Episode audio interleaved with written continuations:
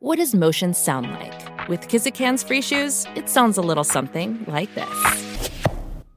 Experience the magic of motion. Get a free pair of socks with your first order at kizik.com/socks. Hello, everyone. Thanks for listening to Cut to the Chase. So, there's a bit of a parlor game going on on Long Island and actually in the country about what's going to happen to George Santos. Uh, he is the guy who kind of snuck in. He won uh, the third congressional district in 2022, beating Robert Zimmerman. And we all know the story. He has pretty much made up his entire life his religion, his career, where he went to school, his prowess on the volleyball court, uh, being a big media mogul in Brazil. I mean, it goes on and on and on. Uh, worse than that, he's being investigated on in federal, state, and uh, local local prosecutors and investigators are looking into him. Brazil is looking into him. The House Ethics Committee is looking into him, and you know, if you don't know that district, it's the North Shore of Nassau County and a bit of Queens. And, you know, it, it tends to be blue. Uh, Tom Suozzi held it for a long time, Steve Israel before him, good, solid Democrats. And now it's held by a Republican who's kind of cleaved pretty far to the right in a strange way. It must feel safe for him to be very far to the right with some of those folks in Congress like Marjorie Taylor Greene and Matt Gaetz. He's just, he's uh, supported a bill to make the AR 15 the national gun. Anyway, the parlor game is as the national stuff swirls around is who's going to take his place in Congress. The Nassau GOP doesn't want him to run in 2022. He has indicated he is interested in running. I'm, I'm sorry, 2024. He has indicated he's interested in running in 2024. Uh, so, with all of this conjecture, only, I believe, only one person has staked his claim and said, I'm going to run. And that is William Murphy. And William Murphy from Farmingdale, 39 year old father of one, soon to be two, is joining me here in the studio to talk about his campaign. William, thank you so much for joining. Thanks for having me, Laura. So you are a lawyer. You graduated Touro Law School, and you you teach uh, undergraduates law studies at mm-hmm. St. John's University. You you have you're not a typical politician. This is your first run Correct. For anything. Why are you giving up a perfectly lovely life, relatively easy and predictable life for politics? You know, that's a very fair question, Laura. My wife and I keep getting it over and over and over again. And, and what I can say is we're both lifelong Long Islanders. Both of us grew up in Long Island, in the great, safe, clean communities on Long Island. We both attended the quality public schools on Long Island. Everything that we have, the success in our careers, our beautiful home, our beautiful children, is in very much a, a testament to our Long Island lives. And we look at our children, of course, our son Connor, who's three years old, and our son Aiden, who will be with us very, very soon. And that's why we feel we need to do it because we look around the island and we see it slipping away. We see these safe and clean communities getting a little less safe, a little less clean. We see these quality public schools starting to slip a little bit. We see people on opposite ends of a political spectrum at each other's throats. And the old adage used to be, Laura, that grandma and grandpa would move to Florida and the kids and the grandkids would stay and live their Long Island experience. Unfortunately, it's not that way anymore. What we're now seeing is grandma and grandpa being left behind and the kids and the grandkids moving out of state to start their life elsewhere. So our goal is to give our children, our little boys, that same Long Island life that we had, and not just our own, but families just like us all over my district, but of course, all over Nassau County, all over Suffolk County, and even all over parts of Queens. So you're running as a Democrat. Um, now, it will probably be a crowded field unless there is a special election mm-hmm. before 2024 election. Um, and I would imagine the party would be very eager to have Tom Suozzi run for that special election. In a special election, the party picks the nominee and then there you go. It's off to the races from there. Each party. So you'd have a Republican versus Democrat, no primary. However, if this goes to a primary in 2024, if Santos doesn't leave or isn't forced to leave, um, it could be a crowded primary. Now, in 2022, you had a pretty crowded primary. You had Robert Zimmerman, mm-hmm. who won, versus Lafazan versus John Kaiman. Um, I get the sense John Kaiman is going to be running for something else, for a town position. Um, I wouldn't be surprised if Lafazan, he seems to be champing at the bit here, having press conferences every five minutes. And I also wouldn't be surprised if Robert Zimmerman uh, goes for it again, since he did win the primary last time these people have constituencies and or they're well known. Mm-hmm. um, they've been part of the democratic party part of the organization for a long time. What makes you think you can do this to break through that clutter? Well i think what democrats are going to soon realize is i'm the one who can actually win in november. Um, you have robert zimmerman and there's no other way to get around this. Robert zimmerman lost to george santos Robert Zimmerman lost to George Santos. And in fact, Robert Zimmerman has lost in four different bids for office over the years. Robert Zimmerman is also not a Long Island Democrat. We can talk about what Long Island Democrats are, how we need to get back to being Long Island Democrats if we want to turn seats blue or keep them blue. But he's someone who just parrots the national DNC lines. He stands with what DC Democrats and Manhattan Democrats stand for. And frankly, uh, as a as a multimillionaire, the district was redrawn, as you're well aware, in uh, 2022 after the census, and we have what I'd like to call the new blue collar backbone of our district. The towns like Massapequa, Massapequa Park, Farmingdale, where I live, Hicksville, Bethpage, Levittown, and I have a hard time believing that a candidate like Robert Zimmerman is very in touch with what the families of that blue collar backbone are experiencing and going through. On the other hand, you have this kid, Josh Lafazan, who's quite literally been running for office since he got his learner's permit. If you ask me, if you'd like to represent real people with real businesses, real families, and real problems, well, try living in the real world for a little bit if you want to have some credibility. On top of that, it's very transparent to me, and I, I, believe it's very transparent to voters why Lafazan lost to Zimmerman, that he is an individual. I think he came in third, right? Yeah, actually came in uh, uh, top Lafazan. He's an individual who uh, is an aspiring career politician and is very, very transparently looking for his one way ticket from his mother's basement, where he brags about living, to DC, to the excess of Washington, DC. Whatever's next, I don't know, but it seems very clear that's his path. Now, one of these things is not like the others, and that's me. I'm not continuously running for office like Robert Zimmerman and Josh Lafazan. I'm not a career politician. I'm not involved in party politics. I'm just a real ordinary person, a husband, a father, a helpful neighbor, a loyal and trustworthy friend, a teacher, an attorney, one of us, one of us.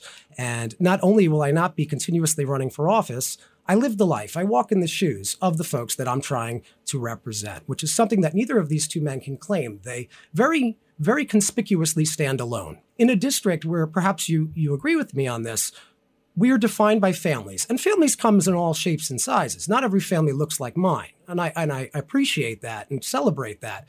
But you have two men standing alone on stage talking about what they're going to do, driven by ego and ambition. And you have a, a, a third option who's fighting for his children, who's fighting for his family, who's fighting for his community, for his neighbors, for the people just like him all across the district. And I think that presents a very clear choice to not only voters in, in a Democratic primary next year, but in a general election in November. Have you been speaking with the DCCC? Those are the folks down in DC, mm-hmm. the Demo- I don't even remember what it stands for, but Democratic Congressional Campaign Committee. Right. Yes. So they're the ones who kind of recruit and help and guide and raise money for congressional candidates. And I know this district, along with, so this is CD3. Three. Yep and CD4 down where I live are, are going to be incredibly targeted seats. Democrats really want to win these back. There's going to be a lot of money and a lot of national attention, especially mm-hmm. in the Santos race because of yeah, all of his Game of Thrones, Laura.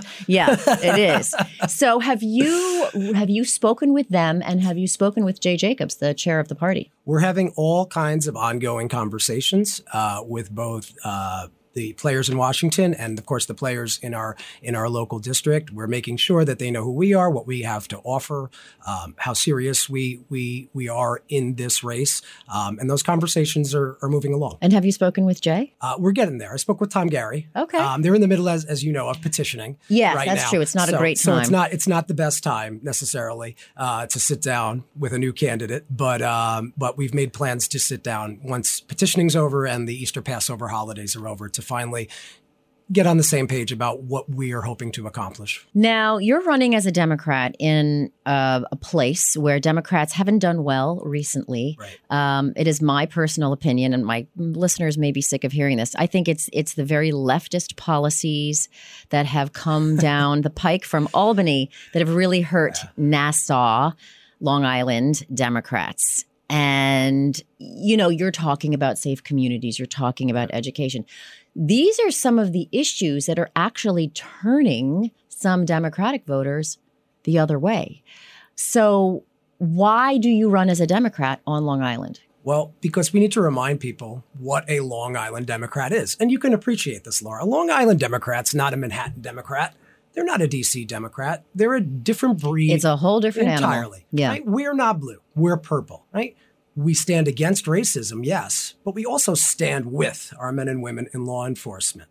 We live and let live when it comes to people's personal lives and lifestyles. But we are not woke. We don't go around like the righteousness police telling people what they need to do. When it comes to the economy, we believe in keeping what is ours. Don't take away what's ours to give to others. However, at the same time, we also believe, we also believe that everyone should have a fair shake, right? That you should have to work hard, yes. That you should have to put in the effort, yes. But that if you do, you have a fair chance, a fair chance at improving the quality of your family's life, right? That's what a Long Island Democrat is. And specifically, something like schools, right? Big issue on Long Island, right? Parents' input in the conversation about what their students are learning. We experienced this with the masking, right, during COVID. We're seeing a lot of the culture war issues from around the country start to rear their head uh, on Long Island, right now out in Suffolk mostly, but I have a suspicion they'll make their way to Nassau. And here's the thing what we do is hit the teaching professionals against those parents, right? Teachers don't want to be told how to teach, parents don't want to be told how, what their kids should be learning. And this is a, a, a symptom of people's failed trust in government. We don't trust our government anymore. That's why we're here, right? Because people go to Washington, D.C., spend decades there, make millions and millions of dollars at our expense. Because instead of having a government that watches our back, people in our district feel they're getting stabbed in the back instead. And that sows discord, it creates division. And what we have is parents and teachers, two people who should, two entities rather, who should be working together at each other's throats. We need to make that a partnership not not not not a antagonistic tense relationship a partnership where our parents are coming together with our teaching professionals three p's i like to call it and politics is not one of those p's and having a conversation about what our our children should be learning and how they should be taught. When you bring those entities together in a collaborative positive united way and get the politics out of it those problems go away, or at least they start to. You know, what's interesting on Long Island, since we have 124 independent school districts, each school district has a different culture uh, and different relations with their parents. In some cases, we saw this, especially during COVID, that relationship between teacher and parent became very fraught. Mm-hmm. And then there's all the politics that came down about, you know, whether or not CRT is being taught and all of that. Of course. Um, and then in other districts, you have very harmonious, like where I live in Baldwin, that, you know, everyone kind of gets it. Everyone maybe there'll be problems and, and controversies, but at the end of the day, they can have a conversation and you don't have people yelling and screaming at each other. And you find that really varies throughout the island. Um, now, something you said is very intriguing to me. You have said that if, should you win, you promised not to run more than Correct. three times. Yep. So that would be a total of six years, and then you're done. Then you're out. Why is that? Because you're right. People get there and then, but they somehow they get the bug. They go there with the best intentions, full of fire and passion and righteousness. And then the worm kind of turns sometimes. Not always. There's a lot of mm-hmm. great people who've been there for a long time. But with some of these others, you see, you know, you see things get cynical. Why, why make that commitment? Because that's what it's going to take to fix everything, right? What we have is a distrusting government. Then we also have a media that profits off of painting this in terms of everything on ideological extremes. If it bleeds, it leads. Exactly. Right. And then we have money in politics, thanks to, as an attorney, I could tell you all about it, the Citizens United decision back in 2009, though I'm sure you and your listeners are familiar, which essentially allows unlimited amounts of money, not directly to a candidate, but through their PACs and, and, and such. And what you have is a system where party politics for the benefit of a lot of big influences in this country are trumping people's lives, right? It behooves Washington, D.C. to put party politics in front of the people. So In- how do you, let's say you win as a as a mm-hmm. rookie freshman guy low on the totem pole, how do you make that happen? Because that's, I mean, if I were ever to run for Congress, that would be 100% what would motivate me. Uh, that that desire to bring normal to Washington, to bring to lower the temperature, maybe even kind of boring, uh, but in a good way, in a productive way. But then, you know, you're confronted with the question: How do you do it? well those pledges are how you do it right if you're saying to to to your constituents to yourself look i'm only doing this for 6 years that's all i'm doing i'm not trying to become a career politician i'm not trying to be here till uh, i'm 70 years old. When you say that to yourself then what is the harm right? If the democratic party is pushing a bill that is not good for my constituents not good for my district not good for my family only knowing in my head that hey in six years i'm back in a classroom at st john's that gives me the freedom and the liberty And the courage. to say and the courage thank you laura to say you know what? I'm not voting with you guys on this one. I'm sorry primary me i have a real job to go back to i'm sorry you don't Hmm. it gives me that liberty You know what? That's very powerful to know that if you, if should you lose, you'll be fine.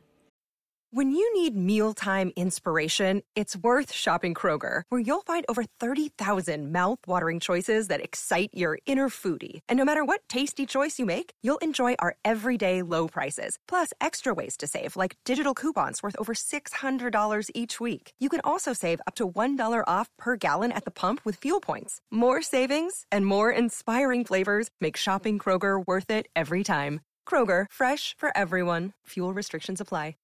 Mm-hmm. It gives you does give you the courage to do what you believe is right, it, it, does and, and along with that Laura, and also without worrying about climbing the greasy pole of the power Yeah, structure. this isn't this isn't also I should add it's not just about 6 years. There's no senate after this. There's no governor after this. There's no higher office. This is the way it was intended to be. We pick one member of our community to go forth to speak for us, to advocate, to fight for us where necessary, what all of us collectively, not Republicans, not Democrats, not independents, but all of us together collectively as a community need and put us first, and then come home and give the next member of that community a chance to go do the same. We've gotten away from that. Why have we gotten away from that? Because people are making a killing in Washington, Laura. People are making a killing. I said it. They go for, there's people there that have been there longer, 39 years old, longer than I've been alive with fortunes in the hundreds of millions of dollars. They don't do any real work, a lot of them, because you watch them on, they're on TV, they're on a book tour, they're at CPAC, they're all over the country doing anything but serving their people. So another pledge we've made, and we will stand by, is that if I were to be elected, no outside income. If I want to trade stocks, I'll go get a job on Wall Street. If I want to write books, I'll be, go become a novelist, right? Hmm. Just how Congress pays a good salary. I think a lot of Americans, a lot of people in our district would be happy to have the congressional salary. what is the salary? It's one hundred and seventy-four thousand dollars a year. yeah, that's pretty good. Yeah, that's not bad. So for those six years that I'm there, there's none of that going on. So, are you hoping that Santos does run and he's the candidate because he, in, you know, should you win a, a primary, uh, if there is a primary, Well, you know what? I- I'm not a scheming politician and I'm not a strategist here. I'm running because I believe in running. M- myself, my wife, our family, we have a lot more to lose than to gain from this. would you would, would it be fair to say that you were inspired to run because Santos exemplifies the dysfunction? I think when it hits home in your own district, I would say yes, Laura, because when it finally hits home, I've sat on my couch disgusted, disgusted for years now with the Matt Gaetzes and Marjorie Taylor Greenes and Lauren Boeberts and, and, and, and Bernie Sanders, even. I'll throw that name out there on the Democratic side, even though he's technically an independent. No one mentions that, but, Yeah. but he's associated with the left shore. I, I've sat there in his private jets talking about wealth distribution and wealth inequality. And and it's one thing to see it on TV. It's another when it's in your district. When this man, George Santos, is representing and speaking on behalf of not just you, but your own children. So yes, it was the moment where I finally said enough is enough. I can either get over it or do something about it. And I'm choosing to get off my couch and do something about it because I look at the other candidates and maybe they're a little better than Santos on both sides of the aisle, but it's more of the same. It's no one speaking for my family, no one fighting for my family, no one speaking and fighting for families just like mine all across the district. So I had Robert Zimmerman on the podcast shortly after all of the news came out, and I would just, you know, for the record, if if someone else officially throws their hat in mm-hmm, this mm-hmm. in this race, I would love to have them on and and you know talk to you about your campaign, whatever that may be. If Robert's planning to run again, we're a lot of people b- blame the Republicans or they blame the Democrats or they blame the press for the Santos win.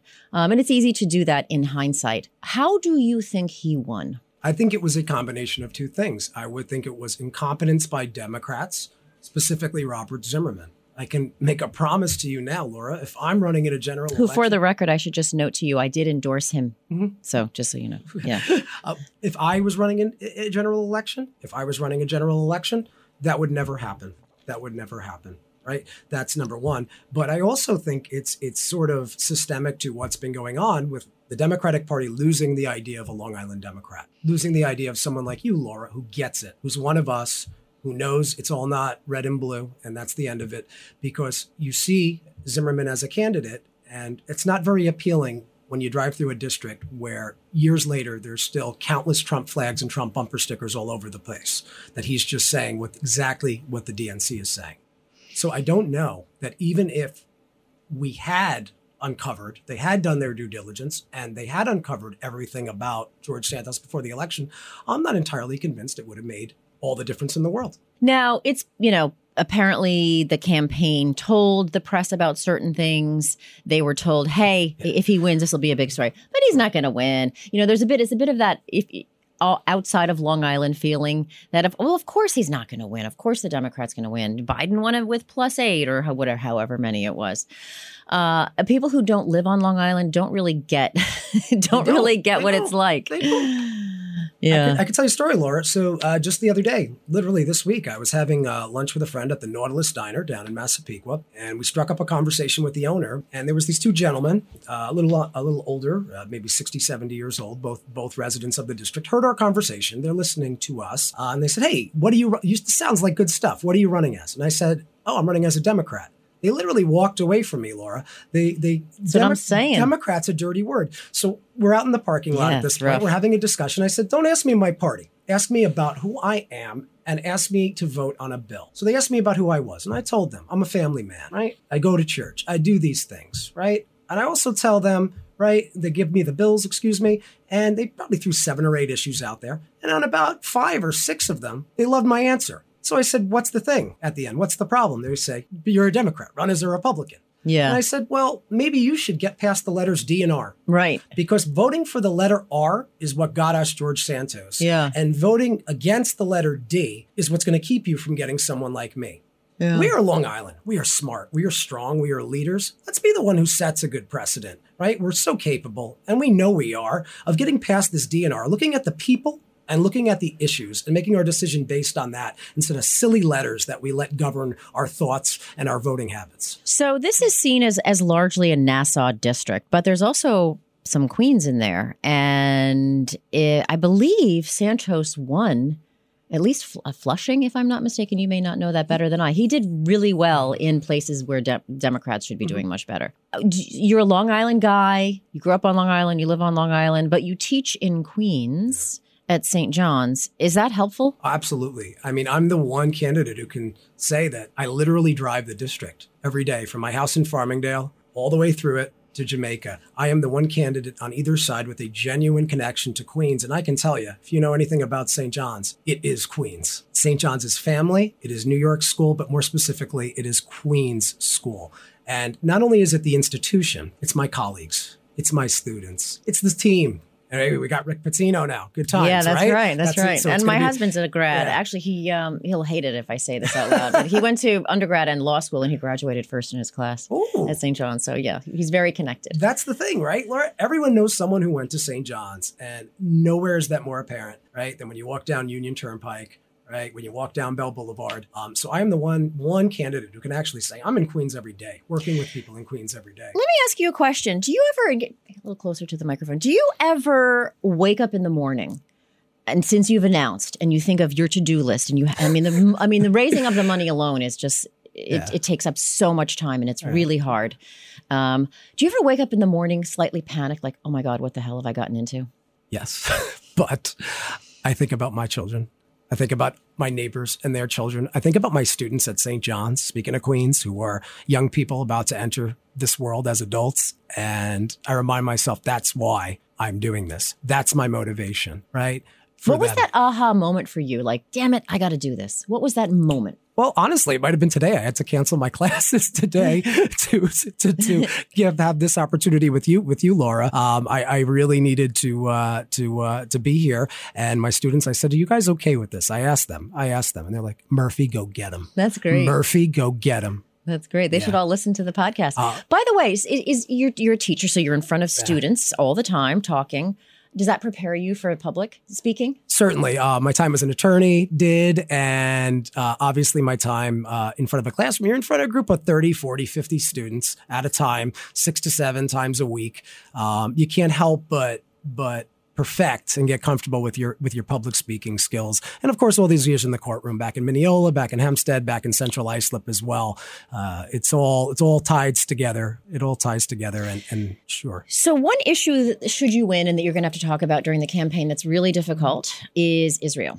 Mhm. Uh, Democrats have a not so popular right now uh, on that issue for those who are supporting Israel. How do you stand on that? I am 100% pro-Israel, Laura. And let's look, let's dive into this issue because there's this notion that Democrats are sort of shifting their views on Israel. And I think it's important to note that this is mostly younger progressive Democrats doing that. This is not your traditional Long Island Democrat or long-time old school liberal Democrat who's changing their view on this.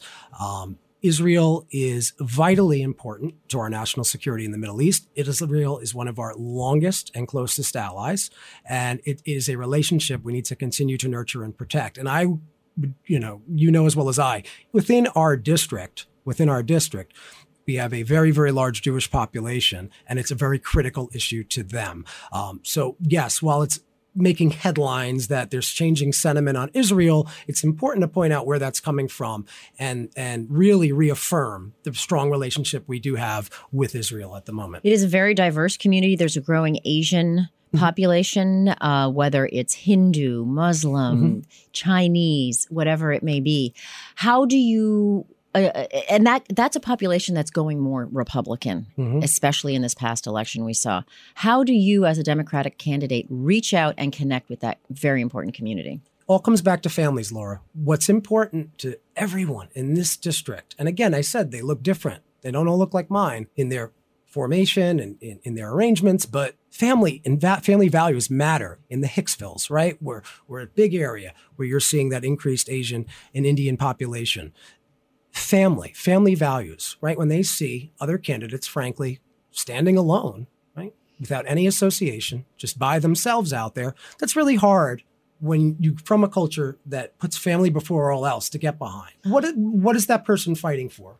Whereas you see myself with my wife, with my children, with my own parents, with my neighbors behind me, and it connects with them on a different level. And then we can talk with policy, but I think I think that's where we lose them. Now, we only have a couple of minutes left. And I want to ask you know, you as an outsider who is motivated to run because, you know, it's almost like that movie network. I'm mad as hell. Mad as hell. Yeah, I can't ah, you're stealing my quotes, Laura. Come on, my stump quotes. But you know, I think a lot of people like that. But so you could be sitting on the TV, you could be sitting at the, on the couch, yelling at the television, yelling at the radio, railing against this, you know, tweeting mean, nasty things, and all of this. But you decided to step up and run. Are you getting any snarkiness or attitude from people who have been in politics for a long time and saying, "Well, who are you? Wait your turn." Not yet, not yet, but I, I strongly suspect I will in time. And um, it, it, it's part of the game. And uh, again, my answer to that is this isn't. If you're running as a candidate, at least, and not, it's not a career. It was never meant to be a career. The fact that you're trying to make a career, to me, means you're unfit for the position to begin with. So you're hearkening back to what I think the founders meant a citizen government where the merchant, the farmer, whomever would serve for a period of time, reflect the uh, the will of the people, and then step back, go back into private life. Absolutely. Absolutely. You know, it's about Mr. Smith being able to go to Washington. So, in addition to everything I want to do for my district, uh, it's about showing people that you can just be an ordinary, everyday person and get this done. It's not a rigged system. It's not uh, uh, uh, an unfair playing field that anybody with the drive, with the desire, with the passion, and with the platform that speaks to their people can go and make this possible. So imagine that a little bit of optimism, uh, not doom and gloom and defeatism and nihilism, but someone who is seeing a problem and actually wants to step up and fix it. Uh, William Murphy, I want to thank you so much you, for coming in. Students, I hope you got something out of this.